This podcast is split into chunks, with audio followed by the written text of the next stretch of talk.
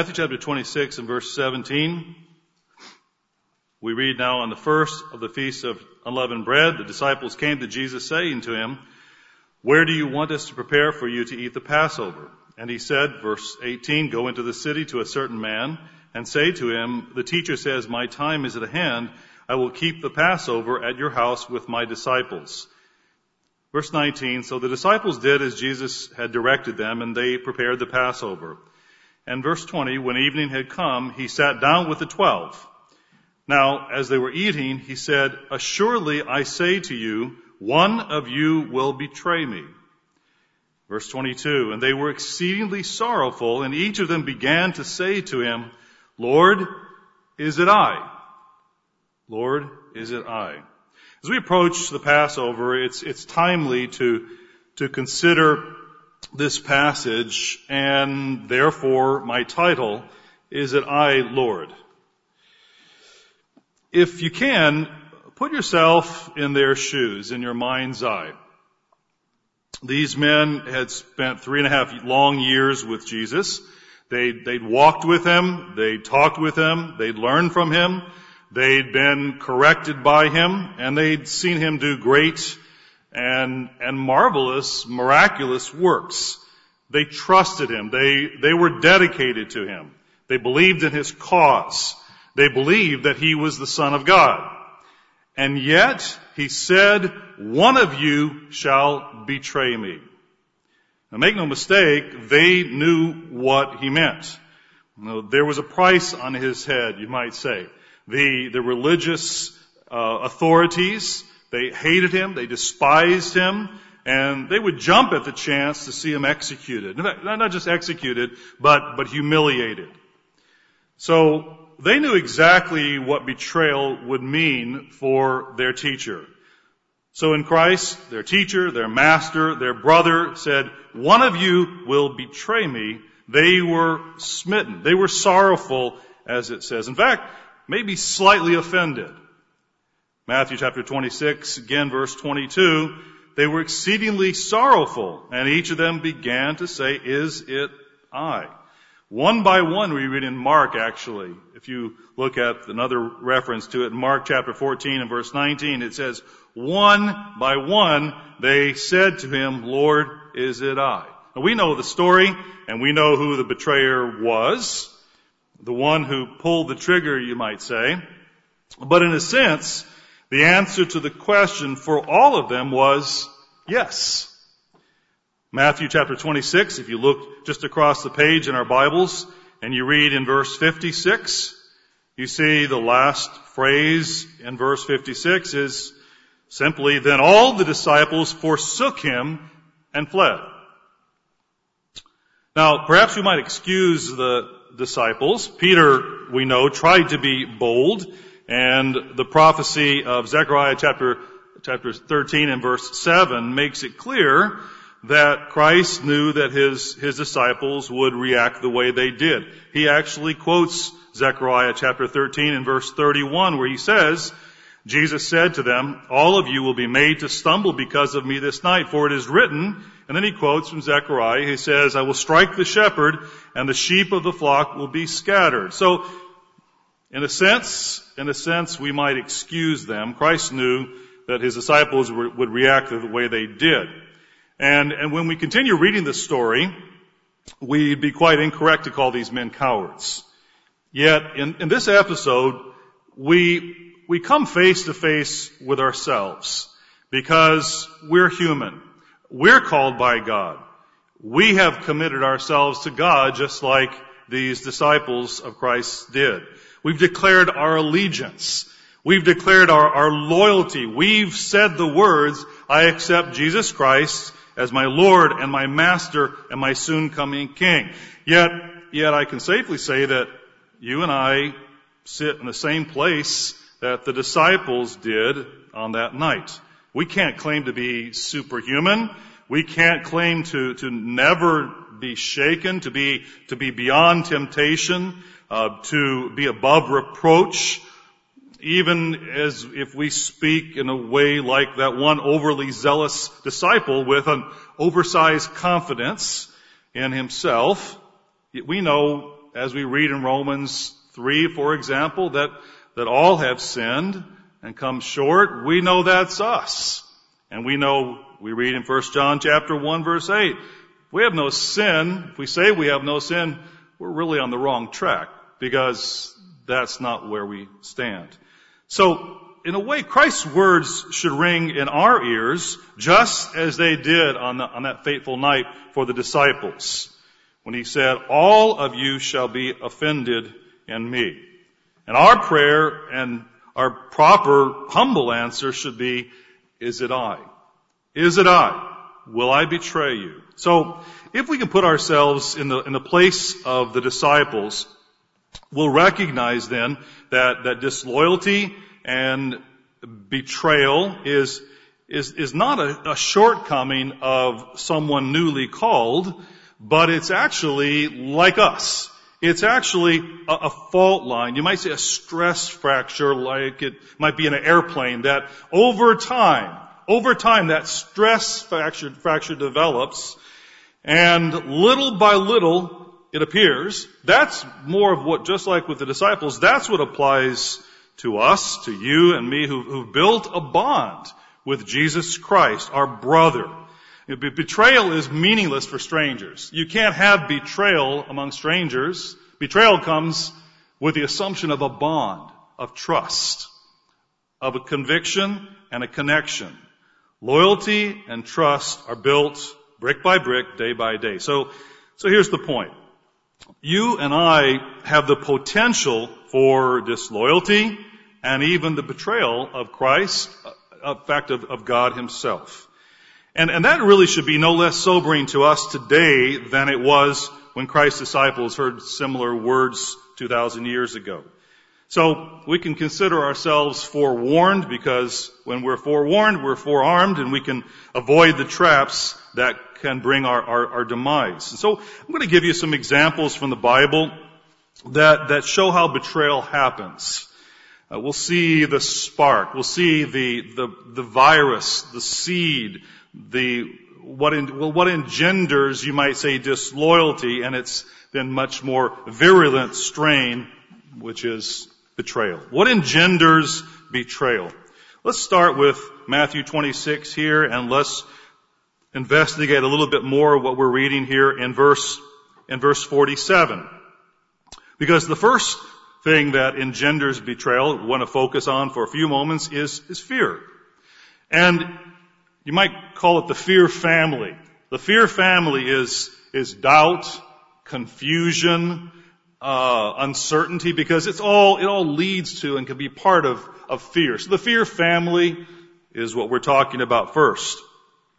And we see in Matthew chapter 26 and verse 47, we read again, we read verse 47, while he was still speaking, behold, Judas, one of the twelve, with a great multitude with swords and clubs, came from the chief priests and elders of the people. So we see there was a great multitude. There were a lot of people here. We don't know how many, it doesn't say, but they had weapons, and they came to Christ, they came to his disciples here, and they confronted him. And as we already read in verse 56, it was frightening enough that in verse 56 we read, all the disciples forsook him and fled. Now, when we read this word forsook him, or as we read in the latter part of the verse 56 there, we're reading a word that's actually used for the disciples earlier on. Let's go back to the beginning of the story, Matthew chapter 4. Because this is the same word that was used in Matthew chapter 4 and verse, verse 22, verse 20. Let's begin the story in verse 18. And Jesus, walking by the Sea of Galilee, saw two brothers, Simon called Peter and Andrew his brother, casting a net into the sea, for they were fishermen. And then he said, verse 19, follow me and I will make you fishers of men. And verse 20, they immediately left their nets and followed him. When it says they left their nets, same word is used here. So the beginning of the story, they left. This is what they left at, at, at the beginning. They left what they were doing to, to follow Christ. They were enthusiastic about it.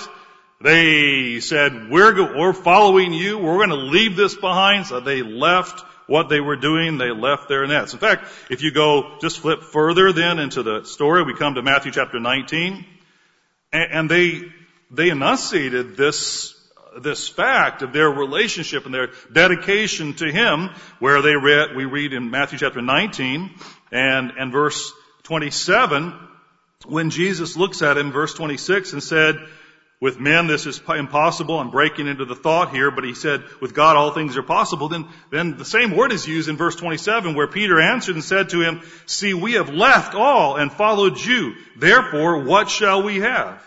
So, they've, they've left everything.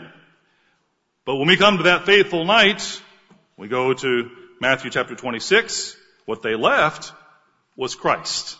With the same enthusiasm, you might say, on that night, as they had initially when they followed him. But in this case, they left. They betrayed him in that, in that moment, didn't they? Back to Matthew chapter 26 here. In verse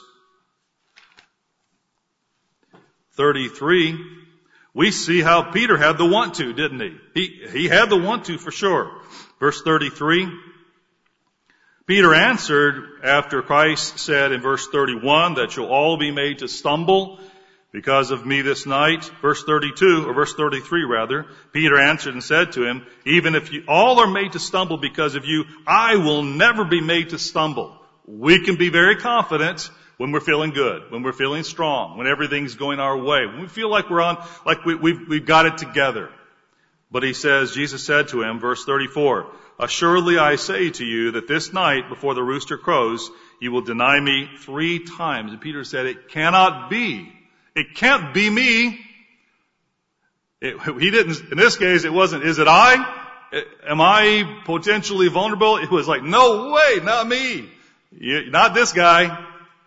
So he says, even I have, I have to die with you, I will not deny you. And so said then all the apostles. It was, you know, it was a pep rally at that point. We're all with you. Yeah, yeah. But that didn't last long. And, and not to criticize them because we all, when we feel good, when we feel strong, when we feel healthy, when we feel like, whether it's our finances again, or our job, or our relationships, when they're in a good place, we feel strong. But that does not necessarily mean that that feeling can take us through thick and thin. So of course, we go across the page and we see in verse, or can just continue down, and we see verse 36. We're not even going to go very far. We're just going to go a couple verses here. In verse 36, we read, Jesus came with them to a place called Gethsemane and said to the disciples, sit here while I go and pray over there. And he took with him Peter and the two sons of Zebedee, and he began to be sorrowful and deeply distressed. Now Christ was in time of need. Now was when he needed some support. The pep rally is over in a sense, you know, and now he just needs somebody to stay awake with him and, and be there in his time of, time of, of, of, of sorrow because he knew what he was facing and what happens. He took with him Peter and the two sons of Zebedee, and he began to be sorrowful and deeply distressed, and he said to them, My soul is exceedingly sorrowful, even to death. I don't know what words could be more expressive of how he felt and how much he needed that that companionship and encouragement. Could you think, I mean to us we just read the words, but I don't know what, how, how much more deeply that could be expressed. And what do we see here? Verse 38 or verse 39. He went a little farther and fell on his face and prayed, and we read about that, and he came to his disciples, verse 40, and he came to them and he found them sleeping and said to Peter, what? Could you not watch with me one hour? So all the, the want to, in terms of being there and being a help, it evaporated very quickly. Now that, that's, a, that's an object lesson for us, isn't it? Because, as I said, we can be, we can have the want to, but that feeling doesn't always take us through all the trials as, as we go forward. Peter wanted to. Matthew chapter 26 verse 51. We read again, Peter, suddenly one of those who were with Jesus stretched out his hand and drew his sword and struck the servant of the high priest and cut off his ear. So we know this was Peter and Christ said, okay, that his moment of boldness, there was a flash of boldness where he was living up to that dedication. We have that sometimes too, don't we? We, we, we have these, we have these moments where we are, yeah, we're with it. We have these flashes. How long did it take for that flash to evaporate? A moment of confusion where Christ said, no, this is not the way we're going. You're off track. And Peter said, what? I, I'm, I'm being bold for you. And he said, no, put your sword in its place, for all who take the sword will perish by the sword. Or do you think that I cannot now pray my Father, and he will provide me with more than twelve legions of angels? How could then the scriptures be fulfilled that must happen thus? And in that hour Jesus said to the multitude, have you come out, etc. Verse 56. But all this was done that the scripture might, of, the, of the prophets might be fulfilled. And that's when we see, in that moment of confusion, we see fear take place and they run. When we don't know what's going on, we can't see the light at the end of the tunnel. We don't understand what God has in mind. We don't understand what we're supposed to do. That's when doubt, confusion, fear take place and we turn our backs on God. We can. At least we're vulnerable. When things become confusing, confusing, confusing, and we're in confusion, then the stage is set for disloyalty and, and betrayal. But you know, Christ is merciful, isn't he? And, and he bolsters our faith. He, he can squelch our fear as he did with his disciples. And we have it to read because we can turn across to John chapter 20. John chapter 20. And look what Christ did. Look how merciful and kind Christ is. Because in John chapter 20, after Christ's resurrection, we see verse 19, the same day at evening, being the first day of the week, when the doors were shut where the disciples were assembled for fear of the Jews, Jesus came and stood in the midst and said to them, Peace be with you. Verse 20, when he had said this, he showed them his hands and his side, and they were glad when they saw the Lord.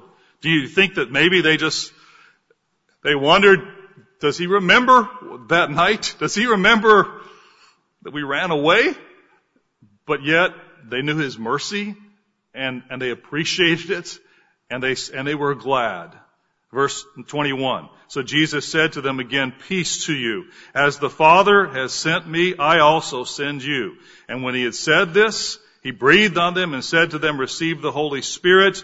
Verse 23, and then it goes on from there. If you forgive the sins of any, they are forgiven. I want to go to verse 24. Verse 24 then. Because we find even Thomas, even Thomas, who doubted and we read, we read about that. Verse 24, now Thomas called the twin, one of the twelve was not with them when Jesus came, and the other disciples therefore said to him, we have seen the Lord. So he said to them, unless I see in his hands the print of the nails and put my finger into the print of the nails and put my hand in his side, I will not believe. I'm not changing my course. What was happening? What was the, what was engendering this, this mindset? As I said, fear and its family. Doubt, confusion, lack of surety about what's happening, where to go, what's going on. And so we see verse, verse uh, 26. Verse 26. After eight days, his disciples were again inside and Thomas with them. Jesus came, verse 26, Jesus came, the doors being shut, and stood in the midst and said, peace to you. And then he said to Thomas, reach your finger here and look at my hands and reach your hand here and put it into my side. Do not be unbelieving, but believing. Verse 28. And Thomas answered and said to him, what more profound thing could be said? He said, verse 27, uh, he said to him, God, rather verse 28, my Lord and my God. Wow. What, what a moment. What a moment when yes, when there was fear and there was betrayal, but because of Christ's mercy, his disciples were willing to, or able to be joined back together with him in harmony. And literally, Thomas said, you are who you are, my Lord, my God. so fear engenders betrayal. And we can be thankful that God is merciful and that, that Christ is willing to see us through our moments of weakness. He's willing, not just weakness, but actually where we turn our back and run away. He's willing and able to see us through and strengthen us and show himself to us, bring us back to reality as he did with his disciples. The second point or second key to betrayal that I want to talk about then for a moment, and that is, that's selfishness, or second, uh, second element that engenders betrayal, that's selfishness. Now, if you look in the Bible, or think in the Bible about examples of selfishness, you can certainly find many, because selfishness reveals itself through covetousness, through lust, through desire, doesn't it? And we see in 2 Samuel chapter 11, it's unfortunate that David was so prominent in the Bible for him because a lot is recorded about him and personal details of his life. I think none of which I think we would like to have in our own lives, all the personal details of our flaws and faults and mistakes and missteps, but David is a, is an example for us. So, not to pick on David, but because his life was, was punctuated with betrayal, it's a good example of the point. And his, his life really was turned into a tragedy in, in so many ways because of betrayal. His life shows how, how betrayal begets distrust, it begets bitterness, and more betrayal. We begin in 2 Samuel chapter 11, and we read, well, let's start reading a little bit of the story here in verse, in verse 1.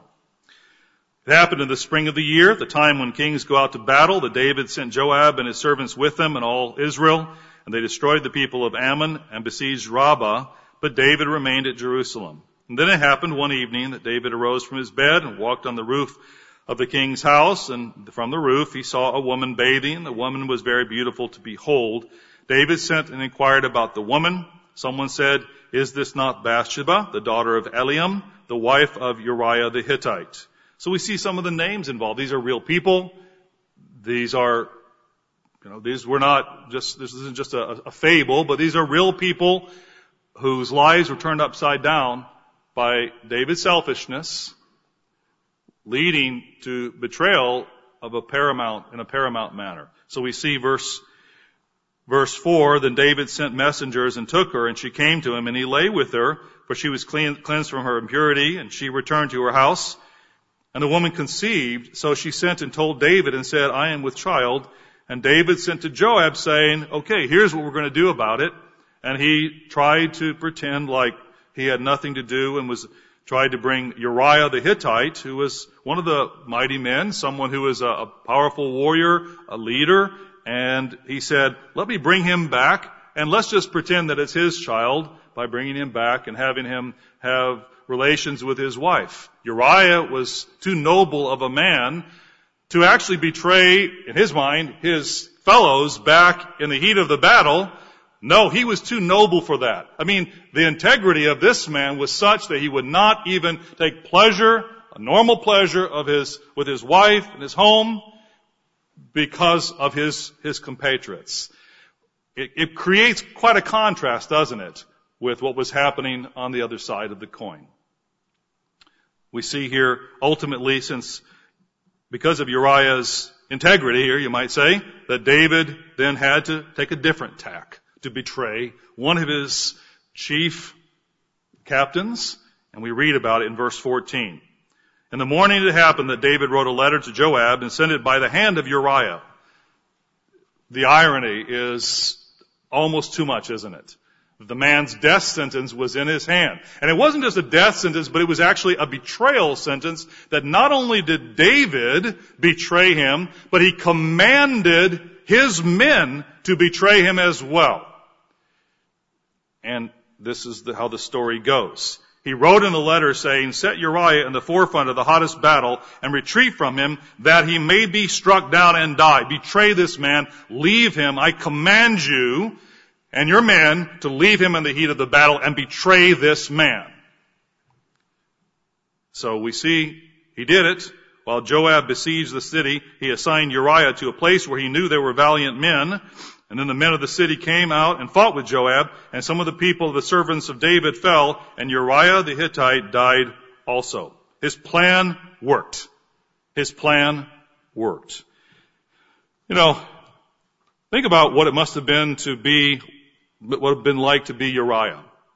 Where there he is, and I just, I can only in my mind's eye wonder if it dawned on him what was happening. That his, his men, his team, were actually pulling back. Well, some other also died with him, but something was going on here. And here he was, all alone, standing fighting, while those that were supposed to have his back disappeared. And like vapor, they were gone. What must it have been like in that, in that moment? Selfishness, it, it leads to, in this case, we see betrayal, and I'm using the other examples because when we think of ourselves and only how we'll, we will feel and not the other person that we may be following or with or bonded to in a relationship or what have you, when we only think of ourselves, Sometimes it means that we turn our back on what's, what's best or what's right for the other person, for the other individual. In this case, for Uriah, it didn't just leave deep scars, because betrayal leaves scars in relationships. In this case, it left him dead. This was the low point of David's life, at least up to that point, because betrayal followed him like a plague from that point forward. And, and that brings us to another, another seed that engenders betrayal, and that is bitterness. Bitterness. Bitterness. And we have a, a number of examples to which we could turn of bitterness uh, in the Bible. The one that comes to mind for me first is, is Joseph. Um, Joseph's brothers and the, the act of betrayal that they did, selling him into slavery, I'd say that's a pretty good one in terms of acts of betrayal. I think that qualifies, right? How did that happen? It didn't happen out of air. It happened out of, out of nowhere. It happened because of bitterness that had accumulated over the years, hadn't it? And, and you can look at the different examples, whether it's the favoritism that was shown or the fact that, you know, Joseph was having dreams that they were bowing down to him, these little things that between brothers and sisters don't really go over very well.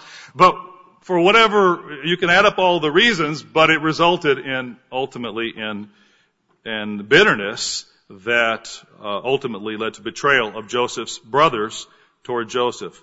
But but I mentioned the seed in relation to David, so let's let's follow up on that one. 2 Samuel chapter 13. Now we're in chapter 11 and we, we read more of what happened in chapter 12. But in chapter 13, the story of David, David's life goes on. We see in chapter 13, the gist of the story is that Absalom, who was the son of David, had a lovely sister whose name was Tamar, and his half brother Amnon raped her. That's, that's really what the story is about. Very sad and, and, and very, uh, very violent and, and cruel and a, a horrible story. Okay, so we, this is what we read about here in chapter 13. We come to verse 19. Then Tamar put ashes on her head and tore her robe of many colors that was on her and laid her hand on her head and went away crying bitterly. And Absalom, her brother, said to her, Has Amnon, your brother, been with you? But now hold your peace, my sister. He is your brother. Do not take this thing to heart. So Tamar remained desolate in her brother's, brother Absalom's house. So he took care of her. He took care of her and he, he, after this episode, he, he protected her. But look what happened here in verse 22, or verse 21. When David heard of all these things, he was very angry. You see, the problem was he shouldn't have just been angry, but he should have actually carried out the death penalty on Amnon because that was the law. That, that was the law. But because he didn't, because he didn't, we find the saga of betrayal and strife continues. Because this is what caused bitterness to blossom in Absalom. His father did not carry out a course of action of any sort of punishment. In fact, it should have been capital punishment. He carried none of that out and instead just was angry. And that's the extent of it. So we see verse 22, and Absalom spoke to his brother Amnon, neither good nor bad, for Absalom hated Amnon because he had forced his sister Tamar. And verse 23 down through verse 33 is a story of how he ultimately, he murdered him. He killed him. Now, doesn't excuse him for doing that, but the death penalty, I repeat, should have been carried out by David, his, his father. Now, if we go to 2 Samuel chapter 15, we see that the bitterness that blossomed in Absalom almost tore the nation apart. Because we read there, ultimately it came to virtually civil war. 2 Samuel chapter 15, we read that the, the bitterness that was in Absalom continued to engender betrayal of his father, the king. Verse 1, after this it happened that Absalom provided himself with chariots and horses and fifty men to run before him. And Absalom would rise early and stand beside the way to the gate. So it was whenever anyone who had a lawsuit came to the king for a decision that Absalom would call to him and say, what city are you from? And he would say, your servant is from such and such a tribe of Israel. And Absalom would say to him, look, your case is good and right, but there's no deputy of the king to hear you. And then the famous words. He said, verse 4, Oh, that I were made judge in the land, and everyone who has any suit or cause would come to me, then I would give him justice. And he says, verse 5, So it was, whenever anyone came near to bow down to him, that he would put out his hand and take him and kiss him. And this matter Absalom acted toward all Israel who came to the king for judgment, and so Absalom stole the hearts of the men of Israel. The bitterness that he had towards his father engendered ultimately a strife, as I said, that led to this warfare that racked the country. But that bitterness and betrayal did not only affect Absalom. Verse, verse 31.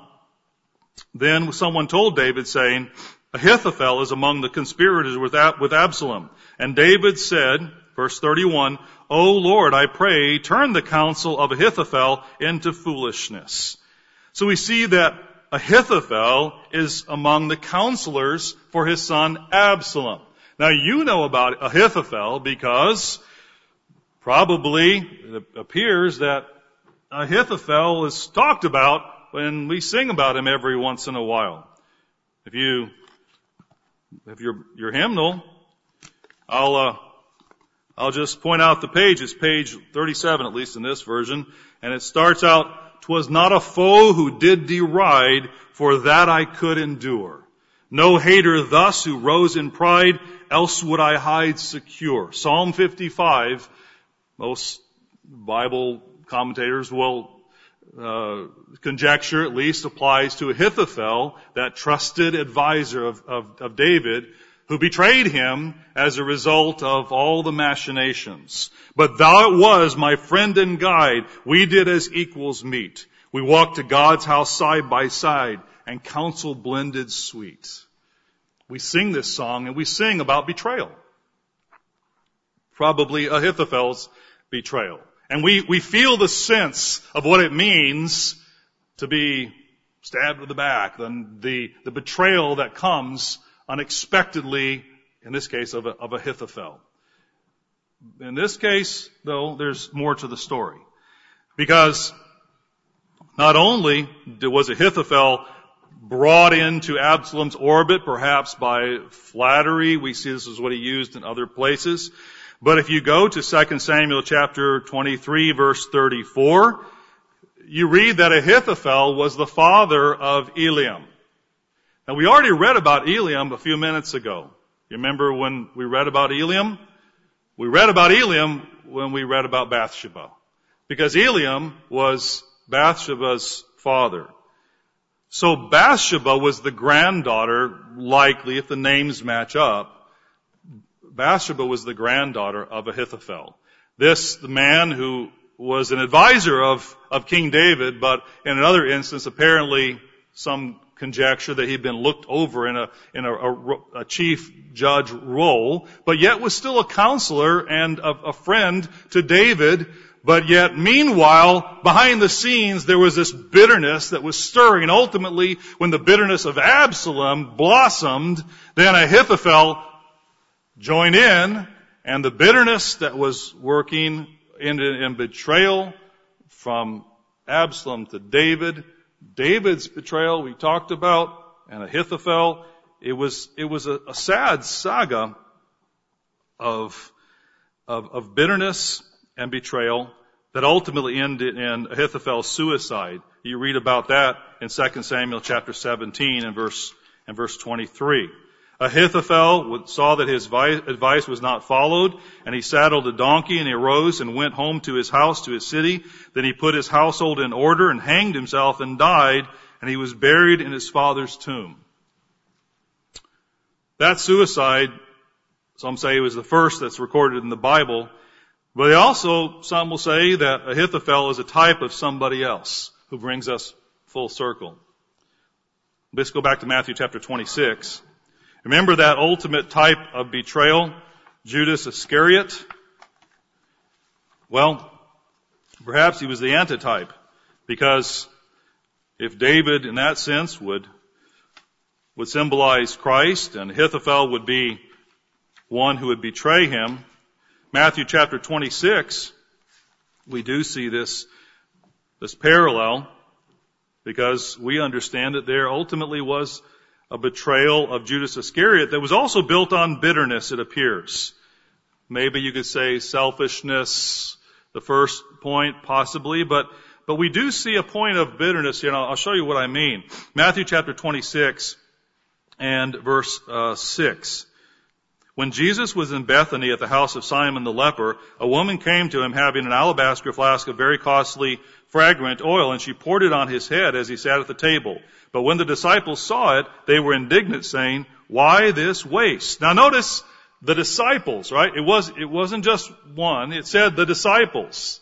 In fact, I think it's in Mark you read, um, that, that it actually mentions it again and emphasizes it. But anyway, we read verse 9, it says, For this fragrant oil might have been sold for much and given to the poor. But when Jesus was aware of it, he said to them, Why do you trouble the woman? For she has done a good work for me. For you have the poor with you always, but me you do not have always. For in pouring this fragrant oil on my body, she did it for my burial.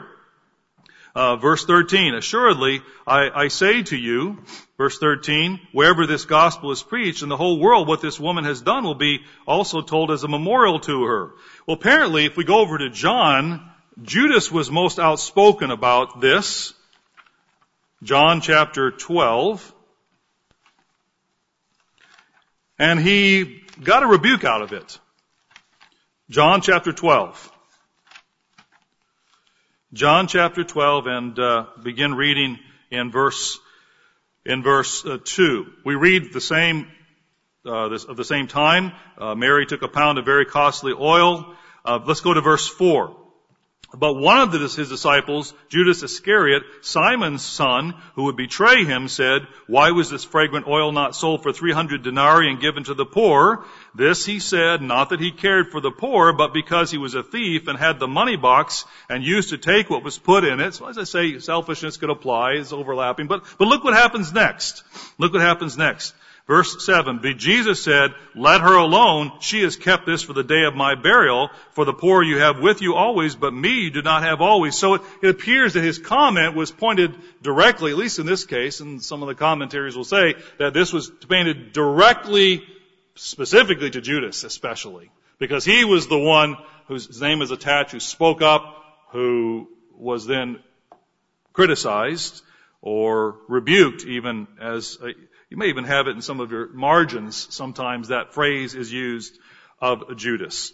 Basically rebuked him. And by the way, reminds me, if you uh, want to look at that episode, Mr. Davy Crockett wrote, it's in three years ago, I believe it's in, it's a commentary about the betrayal of Judas and talks about this a bit, and you can look it up, it's in 2018. And it's, um, it's worthwhile to expand this a little bit. But, back to the story. You see, because remember, Christ, Judas was not the only one that Christ ever rebuked. You remember a very powerful rebuke of who? Peter, right? And yet, in this case, we see that very quickly from this point, the rebuke stung and humiliated Judas and allowed Satan to provoke him. Uh, Luke chapter 22. I know there was, there's more to the story, I understand, but it certainly follows right on the heels of this episode. So perhaps it, it, it added emphasis or it, it provoked him. Luke chapter 22, and we read verse, verse 3. We read verse 3, then Satan entered Judas, surnamed Iscariot, who was numbered among the twelve, and he went his way and conferred with the chief priests and captains how he might betray him, and they were, they were glad and agreed to give him money, and he promised and sought opportunity then to betray him to them in the absence of the multitude. So we see a, an example of how, how bitterness can lead, at, whether it's through um, the, the story of David or, uh, or, or Judas. We see a little bit of a, of a stinging smart there. Bitterness can also lead to betrayal. So, how do we take this rather heavy understanding and how do we apply it to ourselves? I mean, we don't, it's not, doesn't feel very good to think of ourselves as disloyal or one who might betray. But if we're honest, we, we should recognize, at least through I've gone through this to this point, recognize we have the potential. And maybe you might say, in fact, I know, I know someone who I feel has been disloyal or betrayed over whether personally or, or, or perhaps even in terms of the church. And, and so it's, it's very, it's a very real present danger. And if we deny that it could be part of us, could happen to us, we're simply foolish. So how do we take this, this understanding and apply it to ourselves? And I want to just then focus on three, three keys briefly, and that is number one, how do we, how do we avoid it? Let's just talk for a moment briefly about avoiding it in the first place. James chapter 1. I think simply recognizing that it does happen and, and how it happens is important. James chapter 1. You know, the Bible is, is full of admonitions to help us to, in, to be prepared and to be armed to, to fight temptation, to recognize the signs of temptation, the signs of, of wrongful desires, to recognize our selfishness, to think about ourselves, to analyze ourselves honestly, to look at the mirror of God's law and God's word. So that arms us, frankly, right there, the fact that we have a standard that is absolute is, is helpful as a starting point because if we have that, then we'll recognize our vulnerabilities James chapter 1 and verse 12, for example, blessed is the man who endures temptation, for when he has been approved, he will receive the crown of life which the Lord has promised to those who love him. Let no one say when he is tempted, I am tempted of God, for God cannot be tempted by evil, nor does he himself tempt anyone. But each one is tempted when he's drawn away by his own desires and enticed. If we recognize the power of our, of desire, selfishness, and uh, desire to be seen as important, desire to have what we don't have, if we recognize the power of, of desire and how it is actually an extension of our, our selfishness, knowing that selfishness can produce a betrayal, because we turn our back on others, we turn our back on God if we're, if we act selfishly. So if we understand the power of of, of, of desire. Verse 15, when desire has conceived, it gives birth to sin, and sin, when it is full grown, brings forth death. Death. If we understand that, we're, we're armed. Who is wise and understanding among you? Let him show by good conduct that his works are done in the meekness of wisdom. If you have bitter envy and self-seeking in your hearts, do not boast and lie against the truth. So again, it reiterates how we treat our fellow brethren. not selfishly, but thinking of others, thinking outwardly, recognizing that we can, that we can fall prey to our own envy, our own self-seeking. Verse 16, for where envy and self-seeking exist, confusion and every evil thing is there.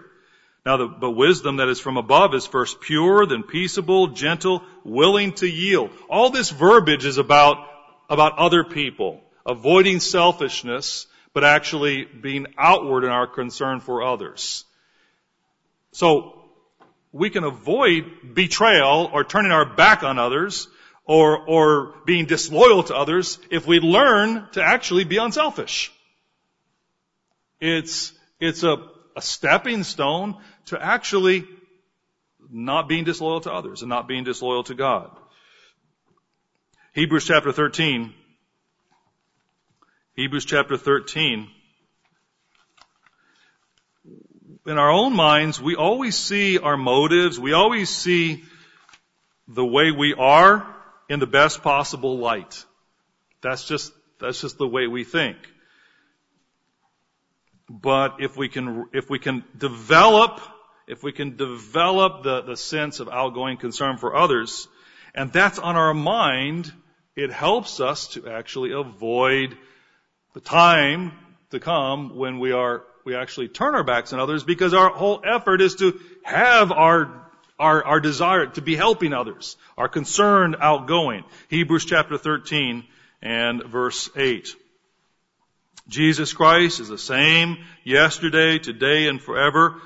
And he says, verse 9, I, this is, I think, in a sense of the, of how confusion, if we want to avoid betrayal, avoid confusion, okay, as well as avoiding uh, selfishness. In this case, he says, don't be carried about with various and strange doctrines. For it's good that the heart be established by grace, not with food, not, not with foods which have not profited those who have been occupied with them. And of course, more is discussed about that in the book. The point for, that I brought this scripture out is, is that confusion, which I talked about a little bit in terms of fear. If we, if we can be able to have a solid understanding and continue solidly uh, following Christ and what He lays out for us and avoid confusion, we, we avoid bitterness. And I hope that connection becomes clear. Because when we get caught up in wrong doctrines, when we get caught up in heresies, it's likely that bitterness will follow. And if you, if you think about it and think about your experience, even those of you who have been around the church for many years, you know exactly what I'm talking about. Bitterness is a fruit of confusion in particular even terms of doctrines. So, how do we avoid betrayal? I've just given you just a, a the tip of the iceberg here, but think of, of others. Don't be selfish. Learn how to develop love for others. Be solid in our understanding of scriptures. Don't be caught up with this or that heresy, really. That's what they are. And we, we help to avoid bitterness. Okay, second little key in terms of, of applying what we've talked about so far. How do we fix it? How do we fix it? First is talking about avoidant. Now, how do we fix it? Well, one way is we read about Judas, and that's uh, suicide. Okay, I'm not suggesting we do that at all. What I'm saying is the guilt overcame him in this case, didn't it? Matthew chapter 27 and verse 3. I mean, this is how Judas dealt with his betrayal, and, really it epitomizes how, how powerful betrayal when we recognize that we have betrayed, when we have been disloyal. It, it epitomizes the, the force that it acts on us. It, it's a heavy, heavy weight. And in this case, we see the heaviest weight that could be borne. in Matthew chapter 27, we read, this explanation of what happened to, to Judas in verses 3 through, through, uh, through 10. Let's go back to 2 Samuel chapter 16 though, because I want to go back to the story of David for a moment. And see how he applied his understanding and applied a godly principle, uh, 2 Samuel 16.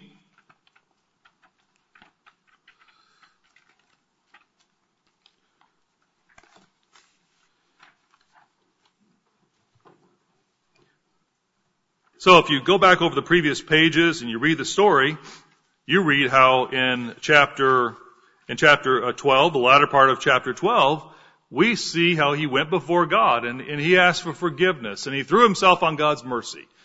And, and I want to come a little bit more down the storyline here because in chapter 16 we see the result of, of what David did. He deeply repented. How do we fix betrayal? We deeply repent. When we turn our back on God. And brethren, the reality is, look, every time that we embrace a, a wrong thought, I'm not just saying have it pass through our mind, but every time we entertain and we let fester covetousness or envy or pride and vanity or lust, desire, inordinate desire. Every time that we entertain those thoughts, and certainly when we act upon them, we are betraying God, aren't we? We're betraying Jesus Christ because we have told Him that we would obey Him, that we would follow Him, and we will be faithful to Him. And what we are doing, truly, is we are turning our back on Him for that moment. We, we've seen He's merciful, but that is an act of betrayal. And if allowed to fester and continue, it results in completely turning our back and walking away from God, doesn't it? So that's why, that's how important it is that we, that we consider our actions and our thoughts on a daily basis because if we say, oh, they're just, they're meaningless, and they are not, you know, many acts of betrayal, seeds of betrayal, we're kidding ourselves. But we see in the case of David, he threw himself on God's mercy, and as a result, he changed. And we see it, I think, so clearly in chapter 16 here of 2 Samuel. We see that when David came, verse 5, came to Bahurim, there was a man from the family of the house of Saul whose name was Shimei, the son of Gera, coming from there. He came out cursing continuously as he came. Here, here, here David is now on the run. You know, his son who betrayed him, is out to get him, to kill him.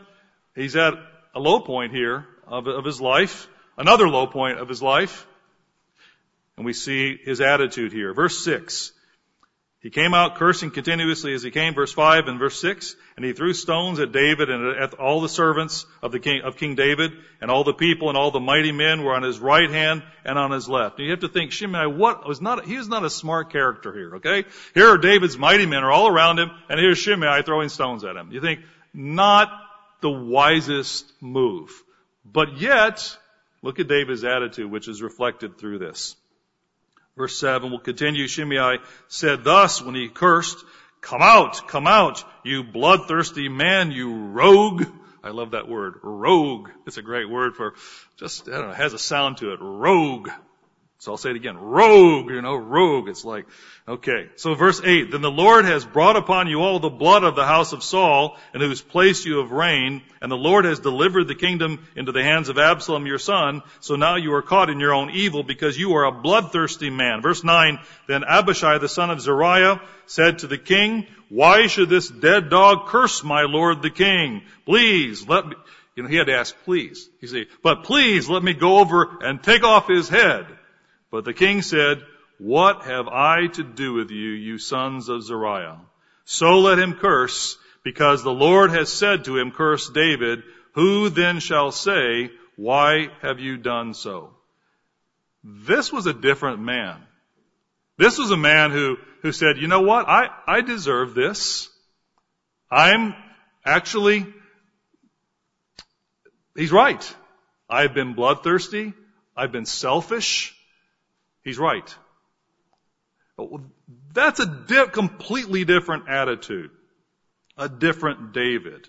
When you go back and you read about the disciples, Acts chapter 5, after their moment of weakness, after their moment of disloyalty, of betrayal to Christ, Acts chapter 2 and then Acts chapter 5, we read of different men. Acts chapter 2, Peter stood up and he said to the assembled crowd, You have killed the Son of God. And these were individuals who likely were participating literally in the killing of the Son of God. And he told it to, that, to their face. Acts chapter 5, we see with that same courage and changing the way he was. How do we fix it? Well, we are repentant. We acknowledge our weakness. And we, we build strength, and not on ourselves, not on our own strength, but we ask God to fill us with the strength that we need through repentance and change. That's how we overcome any of the seeds of betrayal, bitterness, selfishness that can grow in us, is by changing what we are. And, and this is what we see here. Acts chapter 5, you see in the first part of the chapter how uh, they were thrown in prison because of their uh, of their their speaking and their preaching, and uh, you can see this in the first part of the chapter. And then verse 27, you see that they're brought before the, the, the officers and the magistrates. The captain went in after they had been freed. Here, this this amazing uh, miracle. And you see verse 26, the captain went in with the officers and brought them without violence, for they feared the people lest they should be stoned. And when they had brought them, they set them before the council. And the high priest asked them, saying, Did we not strictly command you not to teach in his in this name? And look, you have filled Jerusalem with your doctrine and intend to bring this man's blood on us. And uh, remember, these were men who fled. This was a man who denied Christ three times. And look what they said here, verse 29. But Peter and the other apostles answered and they said, we ought to obey God rather than men. The God of our fathers raised up Jesus whom you murdered by hanging on a tree. Him God has exalted to his right hand to be prince and savior, to give repentance to Israel and forgiveness of sins. And we are witnesses to these things. And so also is the Holy Spirit whom God has given to those who obey him. These were different men. But it didn't happen through their own strength. We saw what happened when they relied on their own strength. It was a pep rally. We'll, we're behind you, you know. It was an act of boldness with a little bit of confusion that led to running away. This was different. We can be like this if we rely on God and ask God to strengthen us. Not to be filled with guilt and not to be filled with fear and not to be filled with bitterness when we fall down, when we make mistakes, but instead be determined to obey God rather than man and, and to, and to have our allegiance and our loyalty be sure to Him through thick and through him, through, through thin. One other application point I want to speak to just for a moment then of three application points here or application issues. And that is this. How do we deal with it when, when others betray us? How do we deal with it when others betray us? Because this is part of the betrayal picture as well, isn't it? It's part of the picture as well. And if we're human, if we're alive, if we're breathing, someone's going to betray us. Someone's going to be disloyal. Somebody's going to turn their back. Somebody's going to hurt our feelings. It's life. There's a beautiful song. Probably heard it. Blessings by Laura Story. And, and she sings about, about how sometimes friends betray us. But then the theme of the song is sometimes these trials, including betrayal, is a blessing in disguise. Because it, it, it tempers us, doesn't it? It helps, it matures us. Because if we were only everybody's favorite, you know, and we were only given accolades all the time, how strong would we really be? How mature would we really be? Matthew chapter 18, isn't this what Christ was, was teaching about here in Matthew chapter 18? Matthew chapter 18.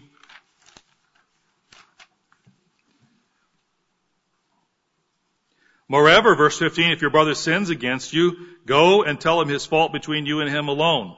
Sins against you. Actually, I mean, this is, this isn't, we, sometimes we, we, we change the word to, when you're offended by somebody else, go talk with them. Well, that is true, but that's not what this says. This is, this says when they sin against you. Betray you, hurt you, do something harmful to you, something that's a sin. Yeah, the principle applies to being offended, but that's not what it says. But when, when this happens, what do you do? You try to reconcile, rebuild the relationship. That's why you go to him or her. And ultimately, we, we find that the, the heart of the matter starts in verse 21, doesn't it? Because then Peter came to him and said, well, Lord, how often shall my brother sin against me and I forgive him? Up to seven times? Is that enough? Because that's a lot. That's a lot. Verse 22, Jesus said to him, I do not say to you up to seven times, but up to 70 times seven. That's a lot. And this was Christ's attitude towards his disciples, wasn't it? You know, the Bible gives us sobering accounts of betrayal, but it also reveals profound loyalty. One of my favorite stories of loyalty in the Bible is that of of Jonathan with his father Saul and with his friend David. The story of Saul, it, it's, it's such a sad story. And it's a story of, of potential unfulfilled. So, Saul was, was the, a natural leader. But his life is an object lesson in unfaithfulness and betrayal, isn't it? And if anyone could be excused for not supporting him, it would have to be his son Jonathan. When you read 1 Samuel chapter 14, you, you read how interspersed between Saul's disloyalty and foolishness and just plain craziness sometimes, you fi- find examples of Jonathan's loyalty, where he supports his father, where he supports David. Ultimately, Saul throws a spear at him for his loyalty to David, and yet he still supports his father to the point where ultimately he dies in battle defending, supporting, following his, his father. A powerful example of, of loyalty. He died in loyalty to his father and to his fellow soldiers and, and to David because his loyalty never flagged to David all the years, even though it meant his rightful place as heir was replaced by, by David. His loyalty is unquestioned to the end of his, of his last breath. There's another story we should remember in the New Testament. Let's go to Matthew chapter 4. And that is the story of the loyalty of Christ. Matthew chapter 4 and verse 1, we read Jesus was led up by the Spirit into the wilderness to be tempted by the devil. And when he had fasted 40 days and 40 nights, afterward he was hungry. And when the tempter came to him, he said, if you are the son of God, command that these stones become bread. Now what was, what was Satan challenging Christ on? His loyalty, right? If any one of these challenges, if Christ would have succumbed to Satan, by the way, who showed betrayal long ago, didn't he? He showed betrayal long before this. You might say he's the chief betrayer. But at any point, if, if Christ would have accepted or acquiesced to Satan's advances, what would he have been doing? He would have been betraying his father, wouldn't he? Isn't that what it's about? It's, this, this account here is about his loyalty to God his Father. And he said, it is written, man shall not live by bread alone, but by every word that proceeds from the mouth of God. And the devil took him up into the holy city, set him on the pinnacle of the temple, and said to him, If you are the Son of God, throw yourself down, for it is written, He shall give His angels charge over you, and in their hands they shall bear you up, lest you dash your foot against a stone. And Jesus said to him, It's written again, You shall not tempt the Lord your God. I don't have to, you know, I don't have to, to tease or provoke my Father. I'm not going to manipulate my Father to protect me as He has promised. No. What would that be? Well, that's, that's, a, I would say that's a betrayal of true trust. To have to test it. You know, when you, when you test the trust of, of a friend by provoking them to do things that are, that are unwise or, or as, as this scenario is, is that, what does that show? That shows a breakdown in the relationship, doesn't it? And it goes on from there. It says, verse 8, again the devil took him up, verse 8, an exceedingly high mountain and showed him all the kingdoms of the world and their glory. And he said to him, all these things I will give to you, give you if you will fall down and worship me. And again, his loyalty was to God and he was not going to put himself under the thumb of Satan the devil. He did not betray his father, and he did not betray us, did he? Because by his actions, by his last actions, as a physical being on this earth, he went through, in Matthew chapter 26, we read about this, he went through what was only, can only be considered one of the most agonizing things to do, knowing what you're facing. Matthew chapter 26 verse 36, we already read about this. And we, we read about, we read, read about his prayer and his agony. Verse, uh, verse, uh, verse 37. And we read verse 39, he prayed, My Father, if it is possible, let this cup pass from me. Nevertheless, not as I will, but as you will. And so, we see in his, this situation, through his prayer, through his agony, we see, we, we ask, did he fear what was about to come? He certainly did, but he was still faithful, wasn't he? He did not allow that fear to allow him to, to betray us. Could he have avoided the whole thing and just thought of himself and his own safety selfishly? Yes, but he did not. Could he have become bitter, frankly, knowing that his disciples would forsake him? I mean, he knew that. He was forsaken by everyone. And did that cause him to become bitter and say, what am I doing this for? I know my disciples are going to forsake me. One already has. But no, no. Matthew chapter 24. Let's see if we can head down the home stretch here. Let, us let's think then, as as I close, about say an action step. What what is it that we that we do? What do we need to focus on with this in mind and concern about being faithful, not betraying? Well, we have a warning that it should be important to us because in Matthew 24, we have a heads up that this is a pertinent, this is a present danger for us. We read Matthew 24, the Olivet prophecy. We read about things that are to happen. We read certain time stamps here. Verse 9, then they will deliver you up to tribulation and kill you, and you will be hated by all nations for my name's sake. And then many will be offended, will betray one another, and will hate one another. Then many will, false prophets will rise up and deceive many. So we read these, these time stamps of things happening, and certainly we can say that there's, there, the closer you get to verse 13 and 14, the more of a present danger they'd be for us, right? Because we see it ultimately, he who endures to the end shall be saved in verse 13. We're talking about these are issues particularly at the end, although they will be obviously present dangers throughout time. And as I read over quickly in verse 10, what does it say? It says, many will be offended and will betray one another and will hate one another. We read of the importance brethren, to not be, not fall into hatred, to continue to love one another, to care for one another, not let our love grow cold. We read in all the messages of the churches, one after the other, you read of faithfulness. Revelation chapter 2 and 3. Read through each of the areas of the church and see how faithfulness is a resounding, repetitive theme. The opposite of betrayal, isn't it? And, and, and we're warned to not betray and not be, not be taken off track by betrayal.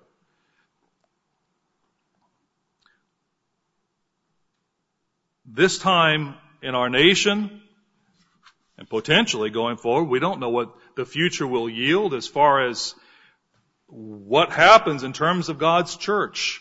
How we'll be limited by our ability to move around, by our economic situation, by communication uh, challenges. We don't know political challenges that will affect us. And we need to do everything we can to maintain the, the, the bulwark of faith in God and humility to care for one another and not allow ourselves to be torn apart. Not allow ourselves to have seeds of disloyalty towards each other. Do you trust me? Do you trust my motives? Do I trust your motives? So when you step on my toe, I don't say, yep, that's you. You always wanted to step on my toe and now you got a chance. You know? Or do I say, I'm sure that was an accident? Or do you say, I'm sure that was an accident? If we say an unkind word to each other, if we slip, if we, unfortunately, actually say something that's incorrect or untoward or, or not appropriate, do we give each other the benefit of the doubt? We're not in a time where people give each other the benefit of the doubt. Are we willing to actually absorb for each other, love one another enough that we, that we're able to, we're willing to extend trust to one another. And it's hard when that trust is broken. It's hard when that trust is, is stepped on. But we should not become numb and say, well, I'm not going to trust anybody else. We sh- through God's love, through God's forgiveness, through, God, through uh, following Christ's example, we need to be able to develop trust for one another, where we're willing to actually extend that. If we, if we don't, what happens is we, we go into little cocoons where we say it's just me and God. I'm going to obey God, but we're in our own little world. And that's not what God's church is about. We're going to have to be able to develop a trust where you know that I would lay my life down for you. And I know that, that the same would be true. I know that you'd be willing to do anything for me and I would do anything for you. We need to have that, that, that confidence and trust in one another because it may come to the point where we'll need that from each other. We're, we don't live in that world yet, but we may at some, at some time. Many years ago, Moses gave some words of encouragement to, to Israel. Deuteronomy chapter 31.